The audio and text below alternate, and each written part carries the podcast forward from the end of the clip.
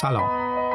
من آرمین منتظری هستم و شما به پادکست پریسکوپ گوش می‌کنید.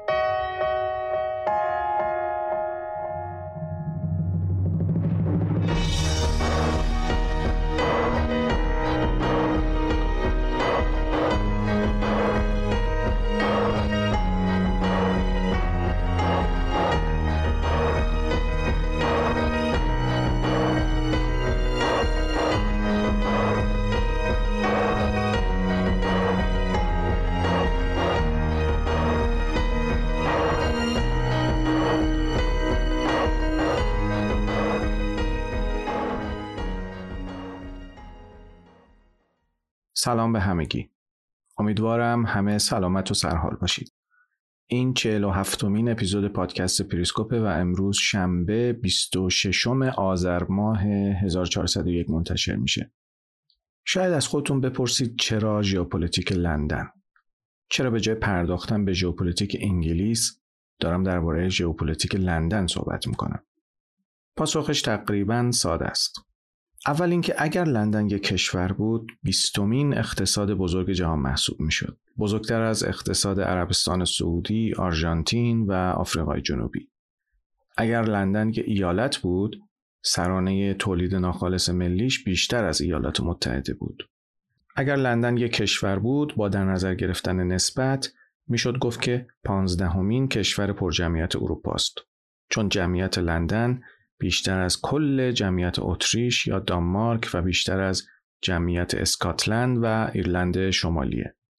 اگر لندن یک کشور بود مطمئنا به موندن توی اتحادیه اروپا رأی مثبت می‌داد و بدون شک از انگلیس به خاطر رأی مثبتش به برگزیت انتقاد می‌کرد. اما به هر حال لندن یک کشور نیست و با تمام تاریخ، ثروت و قدرتش هیچ وقت نمی‌تونه یک کشور باشه. کمتر از هزار ساله که لندن پایتخت انگلیسه و بیشتر از سه قرنه که پایتخت بریتانیاست. برای بیشتر از یک قرن این شهر پایتخت بزرگترین امپراتوری جهان بوده. پارادوکس هایی که همه شهرهای بزرگ باش مواجه هستند همه یک جا توی لندن وجود دارن. شهرهای بزرگ تجلی نهایی فرهنگ کشورهاشون هستند و برای میلیون ها نفری که توش زندگی می‌کنن نماد قدرت کشورشون محسوب میشن. حتی میلیاردها نفری که در اون کشور زندگی نمی‌کنن هم این شهرهای بزرگ رو نماد قدرت اون کشور به حساب میارن. این تعریف در خصوص لندن صادقه. لندن شهریه که مفهوم جهان وطنی به طور کامل درش دیده میشه. چنان قدرتی داره و فرصتهایی رو ایجاد می‌کنه که مردم رو از سراسر جهان به خودش جذب می‌کنه. نقشی که لندن به لحاظ استراتژیک داره بر اساس ضرورت‌های زمانه تغییر می‌کنه بنابراین کاملا احتمال داره که منافعش با منافع کل بریتانیا همسو نباشه برای مثال برگزیت رو در نظر بگیرید هیچ بخشی از بریتانیا عواقب خروج بریتانیا از اتحادیه اروپا رو به اندازه لندن احساس نمی‌کنه. چون لندن زمانی بنا به ضرورت استراتژیک به یک قدرت مالی و اقتصادی اروپا تبدیل شد. به همین خاطر بود که لندنی ها مثل اسکاتلندی ها و مردم ایرلند شمالی به موندن توی اتحادیه اروپا رأی دادن. چون لندن و نه انگلیس بیشتر تبعات خروج از اتحادیه اروپا را متحمل میشه. البته لندن قبل از این بارها این بحران رو از سر گذرونده. بنابراین دلیلی نداره که باور کنیم این بحران می‌تونه خیلی براش خطرناک باشه. با این مقدمه کوتاه بریم سراغ ژئوپلیتیک لندن.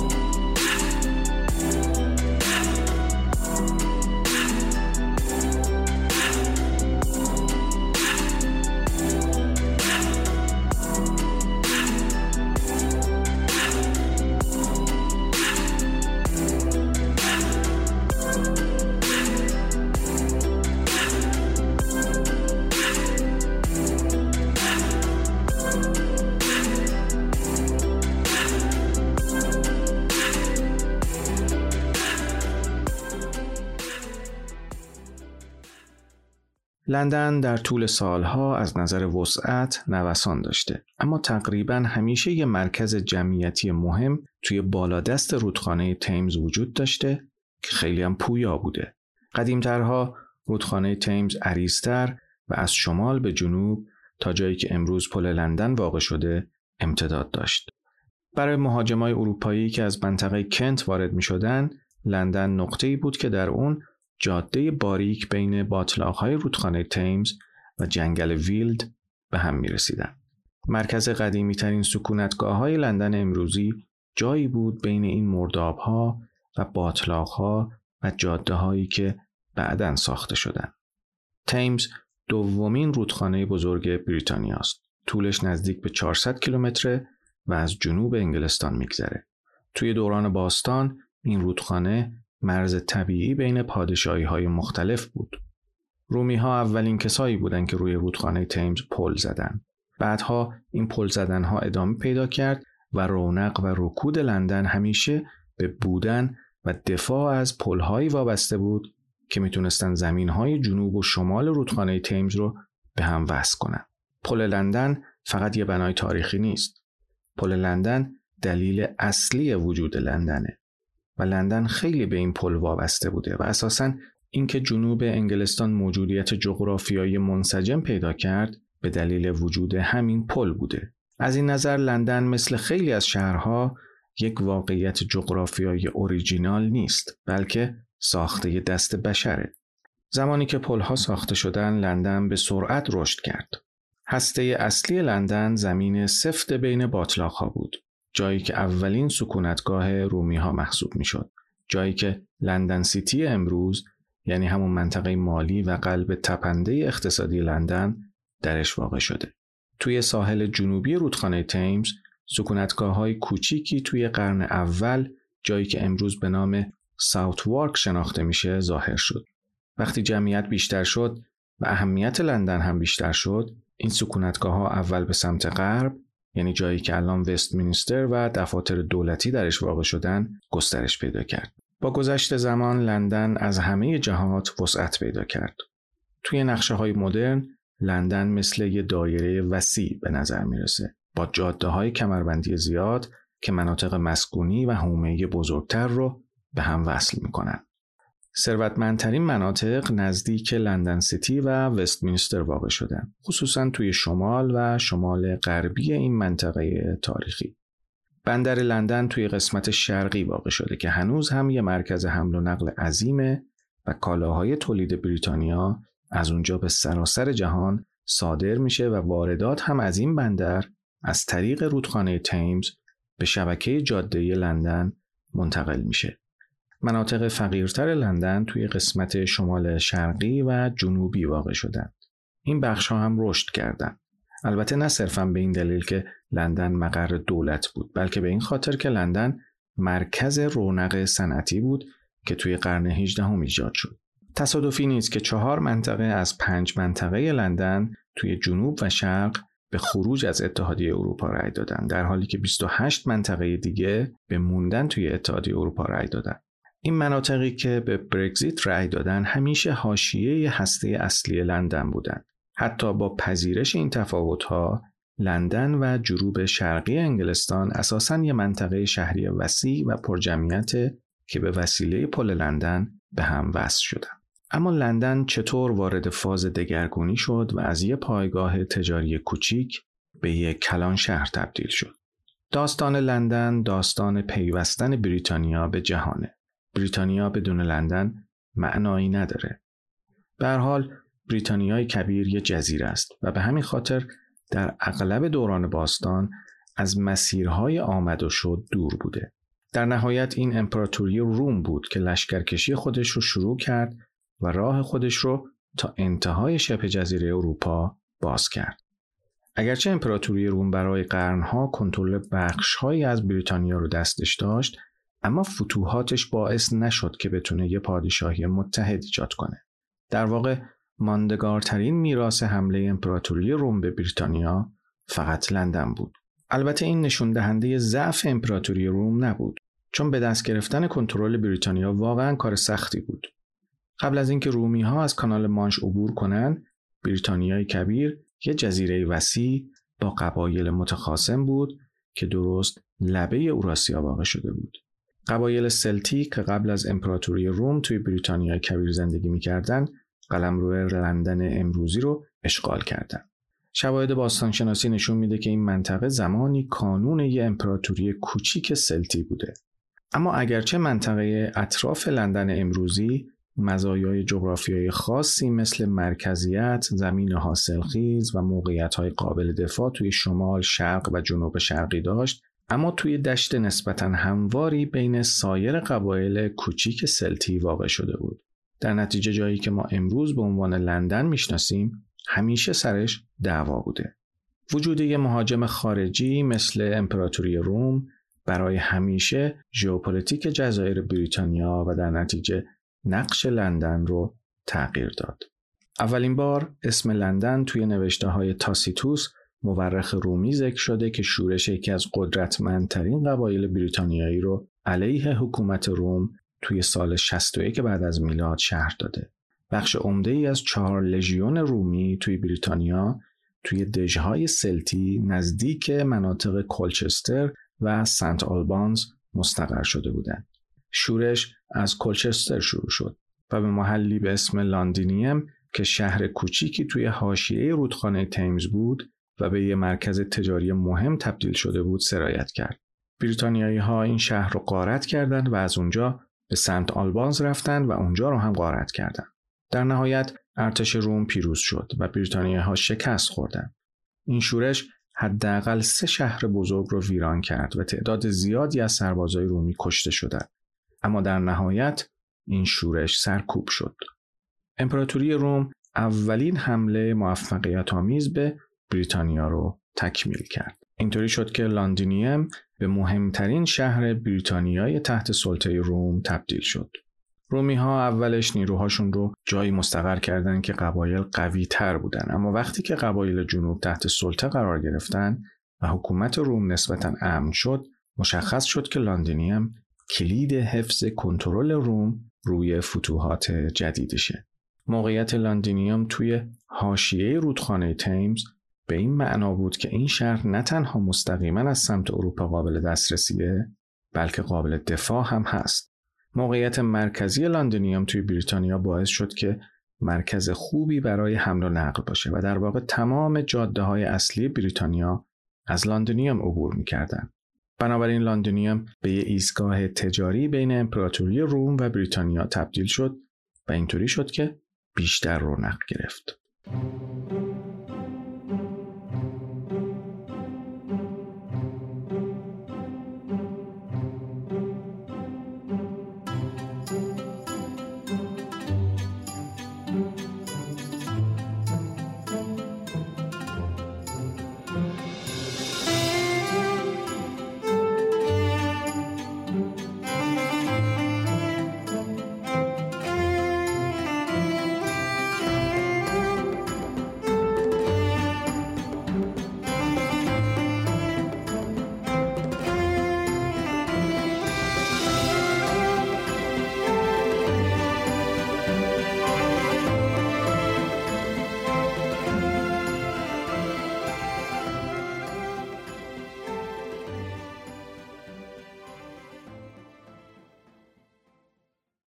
همیشه گفتم که جنگ اگرچه پدیده خیلی تلخ و تراژیکیه اما توی خیلی از موارد جنگ ها باعث پیشرفت بشر و رونق سیاسی اقتصادی شدن.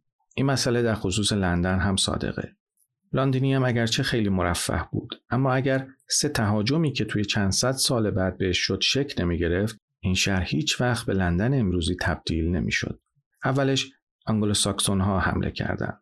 بعد از اینکه توی اوایل قرن پنجم امپراتوری روم وارد دوره رکود خودش شد آنگلو ساکسون ها از سمت آلمان امروزی تونستن خیلی آسون به لاندینیوم حمله کنند.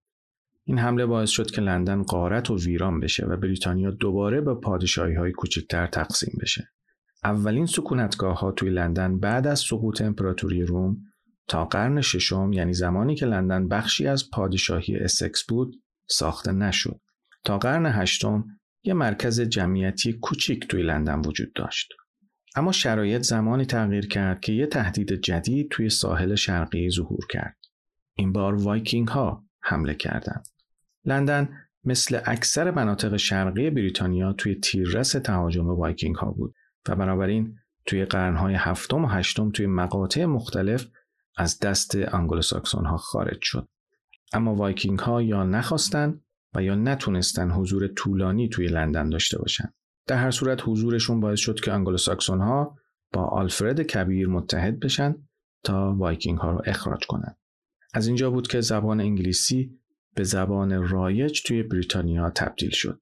آلفرد پادشاهی قدرتمند وسکس و مرسیا رو با خودش متحد کرد و به تدریج وایکینگ ها رو از سرزمین هایی که فتح کرده بودن عقب روند. سال 886 آلفرد دوباره لندن رو فتح کرد و این شهر به یه دژ بزرگ تبدیل شد تا جلوی پیشروی وایکینگ ها به سمت رودخانه تیمز رو بگیره.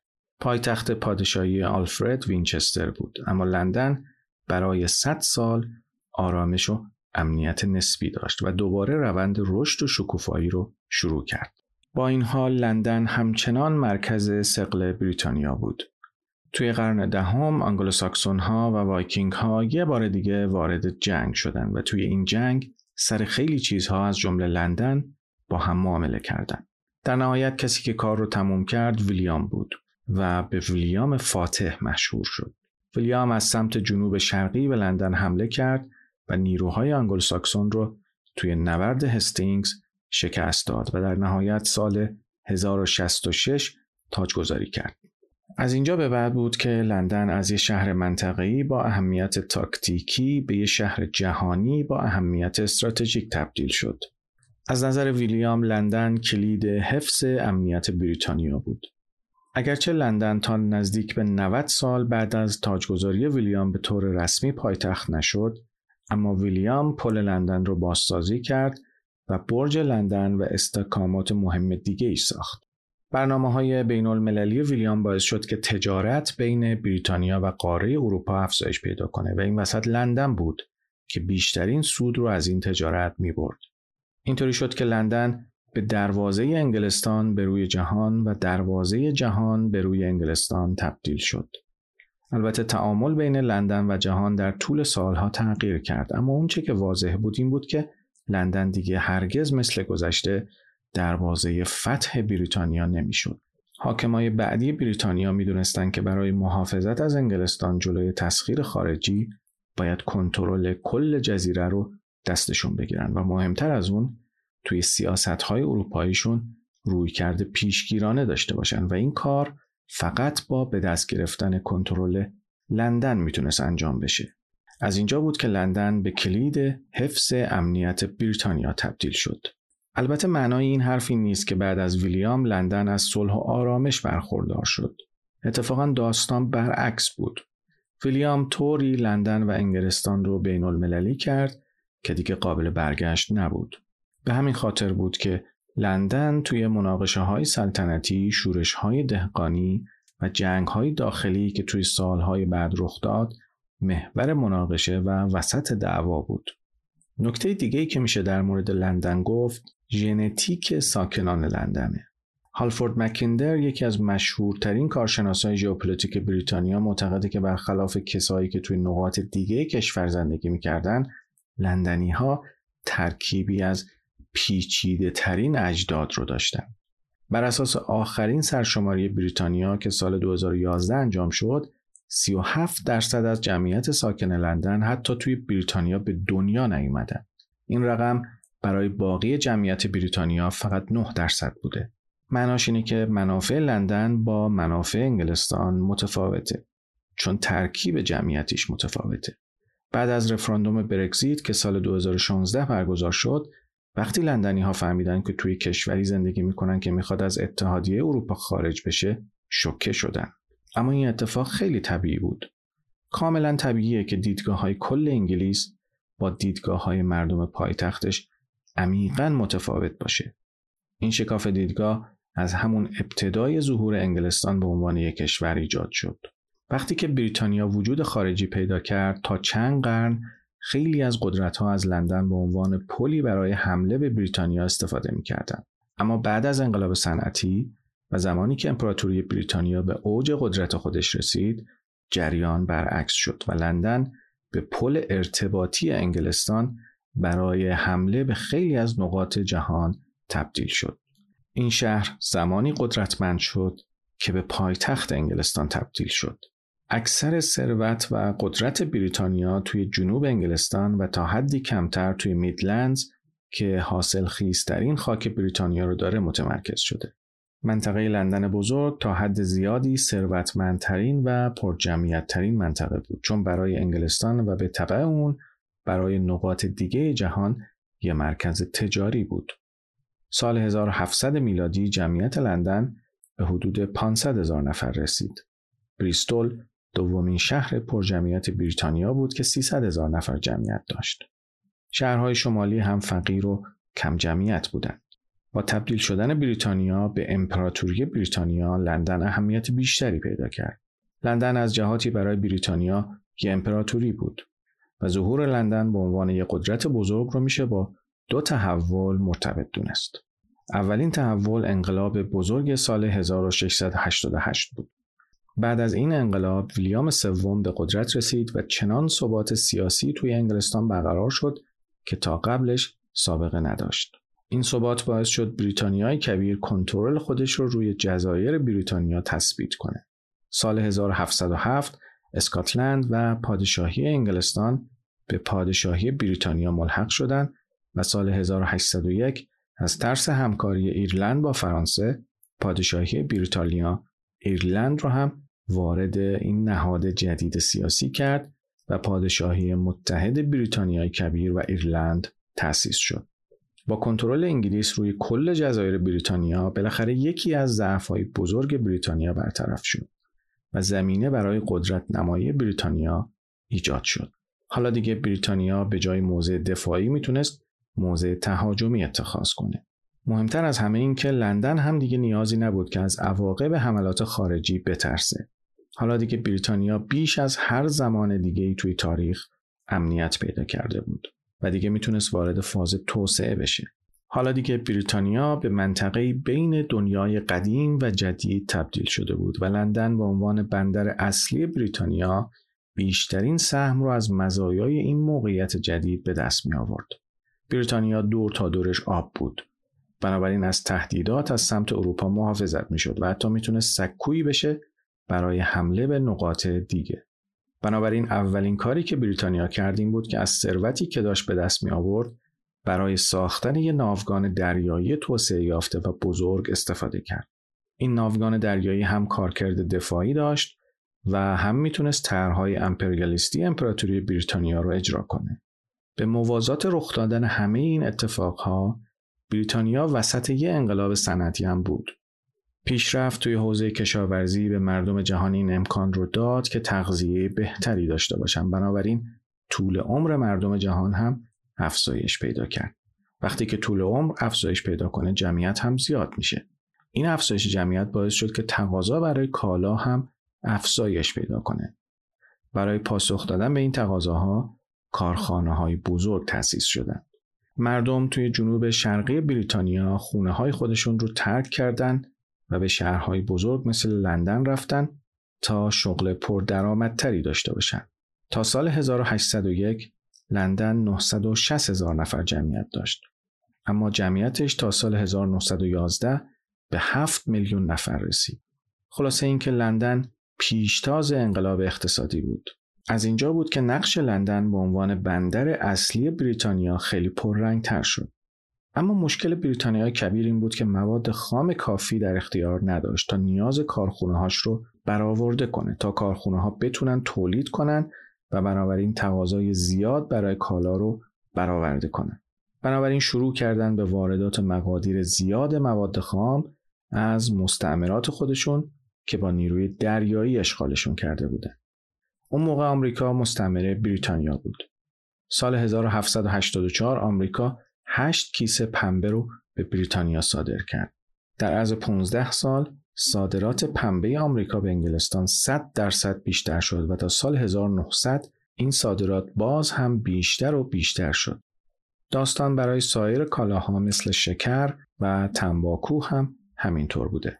قدرت صنعتی بریتانیا با مرکزیت لندن این کشور رو به یه مرکز صادراتی تبدیل کرد. تا سال 1850 بریتانیا دو سوم زغال سنگ و نصف منسوجات، آهن و پنبه جهان رو تولید می کرد و لندن پر رونقترین شهر جهان بود. البته لندن تنها شهر بریتانیا نبود که از مزایای این جهش صنعتی برخوردار شد. تا سال 1900 گلاسکو، منچستر و لیورپول همگی بیشتر از یک میلیون نفر جمعیت داشتند. شمال غربی انگلستان تبدیل به بخش صنعتی شد اما باز هم هیچ کدومشون به قدرت و ثروت لندن نرسیدند. لندن مثل زمان رومی ها همچنان مرکز بزرگ حمل و نقل بریتانیای کبیر بود. همه جاده ها، راهن و خطوط دریایی به لندن متهی می شدن و ازش خارج می شدن. لندن مقر اصلی قدرت سیاسی بود و به یه مرکز بازرگانی هم تبدیل شد. هیچ شهری توی بریتانیا نمی‌تونست نقشی که لندن بازی می‌کنه رو بازی کنه. برای بیشتر از 200 سال امپراتوری بریتانیا که لندن پایتختش بود بزرگترین قدرت جهان بود. اما سال 1871 قدرت جدیدی توی قاره اروپا ظهور کرد. قدرتی که هژمونی بریتانیا رو تهدید می‌کرد و اون قدرت آلمان بود.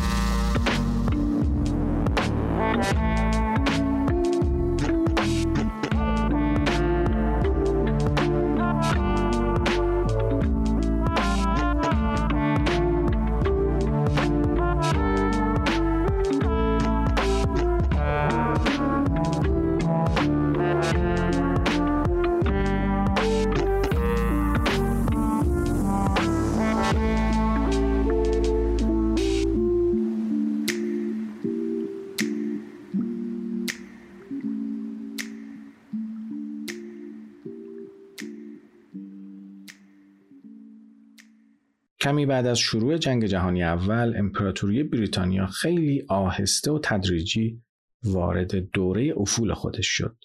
اما حتی قبل از جنگ جهانی اول و بعد از ظهور سری آلمان هیچ شهری توی دنیا نمی‌تونست با ثروت و قدرت لندن رقابت کنه. سال 1900 لندن توی بهترین موقعیت خودش بود. با این حال فقط 50 سال بعدش امپراتوری بریتانیا رفت به سمت فروپاشی و لندن هم گرفتار بحران هویت شد. بعد از جنگ جهانی دوم لندن فقط شبهی از خود واقعیش بود. لندن به شدت بمباران شده بود و توی ده سال بعد از پایان جنگ همه مستعمرات امپراتوری بریتانیا یا اعلام استقلال کردند و یا ادعای استقلال کردند. حالا دیگه لندن از پایتختی امپراتوری با جاه طلبی های جهانی به یه شهر اروپایی تبدیل شده بود. مثل شهرهای دیگه اروپا. البته با این فرق که توی تقاطع دو قدرت بزرگ یعنی روسیه و آمریکا قرار گرفته بود. بریتانیا دیگه نمی‌تونست از طریق لندن قدرت خودش رو تزریق کنه. بنابراین شرایط ایجاب می‌کرد که به بخشی جدایی ناپذیر از پروژه اروپایی که آمریکایی ها در نظر داشتن تبدیل بشه. البته بریتانیا خیلی از نشانه های قدرت امپراتوری رو حفظ کرد.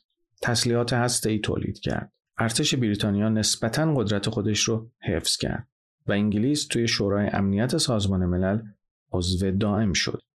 اما شرایط به طور کلی به شکلی شد که تا حد زیادی سرنوشت بریتانیا مستقیما با سرنوشت اروپا مرتبط شد. این شرایط خودش باعث شد که لندن دوباره فرصتی به دست بیاره. چون هیچ منطقه ای از بریتانیا نمی‌تونست به آسونی لندن با اروپا همزیستی داشته باشه. از اینجا بود که قدرت بریتانیا به قدرت کلان شهری به اسم لندن وابسته شد و لندن یه بار دیگه مثل گذشته تونست خودش رو بازسازی کنه تا با چالش های جدید روبرو بشه. لندن با تمام خلاقیتی که در خودش داشت و فرهنگ جهان وطنیش به عنوان پایتخت امپراتوری بریتانیا با سرعتی عجیب تونست خودش رو بازسازی کنه و خیلی زود به مرکز مالی اروپا و تا حدی جهان تبدیل شد. البته لندن یه شبه به مرکز مالی اروپا تبدیل نشد. اینطور هم نبود که لندن صرفا به خاطر یه تصمیم سیاسی بعد از جنگ جهانی دوم به مرکز مالی اروپا تبدیل بشه. دلیل اصلی این بود که لندن مبدع و نقطه صفر انقلاب صنعتی بود بنابراین جایگاه خودش رو به عنوان یک مرکز مالی جهانی دوباره به دست آورد بنابراین می‌بینید که جایگاه تاریخی لندن خیلی بهش کمک کرد علاوه بر این خیلی از زیرساختهای لازم برای مرکز مالی شدن از قبل توی لندن وجود داشت ریسک سرمایه گذاری توی لندن به مراتب کمتر بود و ارتباط خوبی با نیویورک که مرکز مالی آمریکا بود داشت. البته رسیدن به این جایگاه آسون هم نبود. بریتانیا تا دهه 1960 خیلی بدهکار بود اما وقتش که رسید خیلی با قدرت وارد شد. لندن به سرعت به یک مرکز بانکی جهانی تبدیل شد که بزرگترین بازار ارز خارج جهان بود و قدیمی ترین بازارهای بیمه جهان رو در خودش جا داده بود. بقیه بریتانیا از استرلینگ به عنوان واحد پول استفاده می‌کردند. اما لندن از تخصص توی تجارت ارزهای جهان به ویژه دلارهایی که خارج از آمریکا نگهداری می‌شد سود می‌برد. با این حال لندن تا پایان دهه 1980 همچنان به طور کامل به مرکز مالی جهانی تبدیل نشد. خیلی ها معتقدند که صعود لندن به رده اول امور مالی بین المللی به اصلاحات بیگ بنگ که سال 1986 انجام شد و بورس لندن رو تغییر داد مربوط میشه. اصلاحات بیگ بنگ مطمئنا مفید بود اما شکی نیست که معاهده ماستریخت که اتحادیه اروپا رو به شکلی که الان می‌بینیم ایجاد کرد هم عامل مهمی بود. این معاهده راه رو برای پذیرش یورو هموار کرد. البته بریتانیا هرگز یورو رو قبول نکرد اما قبول نکردن یورو مانع از تسلط مالی لندن روی اتحادیه اروپا نشد. به طور کلی خدمات مالی دو میلیون و دیویس هزار شغل توی بریتانیا ایجاد می‌کنه و خیلی از این خدمات توی لندن ارائه میشه. در واقع 47 درصد از این مشاغل توی لندن واقع شدن. باقی مشاغل مالی توی کل بریتانیا کمتر از 10 درصد هستند. سهم ولز و ایرلند شمالی هم فقط 4 درصده. علاوه بر این مشاغل توی لندن به طور کلی گرایش به امور مالی بین المللی دارند در حالی که توی نقاط دیگه بریتانیا مشاغل مالی بیشتر محلی و داخلی هستند. با این حال دوران لندن به عنوان پادشاه بلا منازع امور مالی اروپا 23 ژوئن 2016 تموم شد. چرا؟ چون بریتانیا به خروج از اتحادیه اروپا رأی مثبت داد. پیش های زیادی برای این تحول وجود داشت اما مهمترینشون که خیلی هم کمتر بهش توجه میشه فروپاشی اتحاد جماهیر شوروی و اتحاد مجدد آلمان شرقی و غربی بود. همونطور که اتحاد آلمان توی سال 1871 تاریخ اروپا رو برای چند دهه آینده تعریف کرد، اتحاد دوم آلمان توی سال 1990 هم آینده اروپا رو رقم زد و این آینده این نبود که بریتانیا بتونه کنترلش کنه. موندن توی اتحادیه اروپا به این معنا بود که بریتانیا به منافع آلمان در مقابل منافع خودش ارجحیت قائل بشه و این کاری نبود که بریتانیا بتونه در دراز مدت انجام بده. آلمان بعد از جنگ جهانی دوم و بعد از اتحاد دوباره دو آلمان خیلی قدرتمند شد. طوری که خیلی از سیاست های اتحادیه اروپا با نفوذ و راهبری آلمان تعیین شد و این چیزی نبود که بریتانیا بتونه تحملش کنه. بنابراین برای اینکه آزادی عمل بیشتری داشته باشه تصمیم گرفت از اتحادیه اروپا خارج بشه.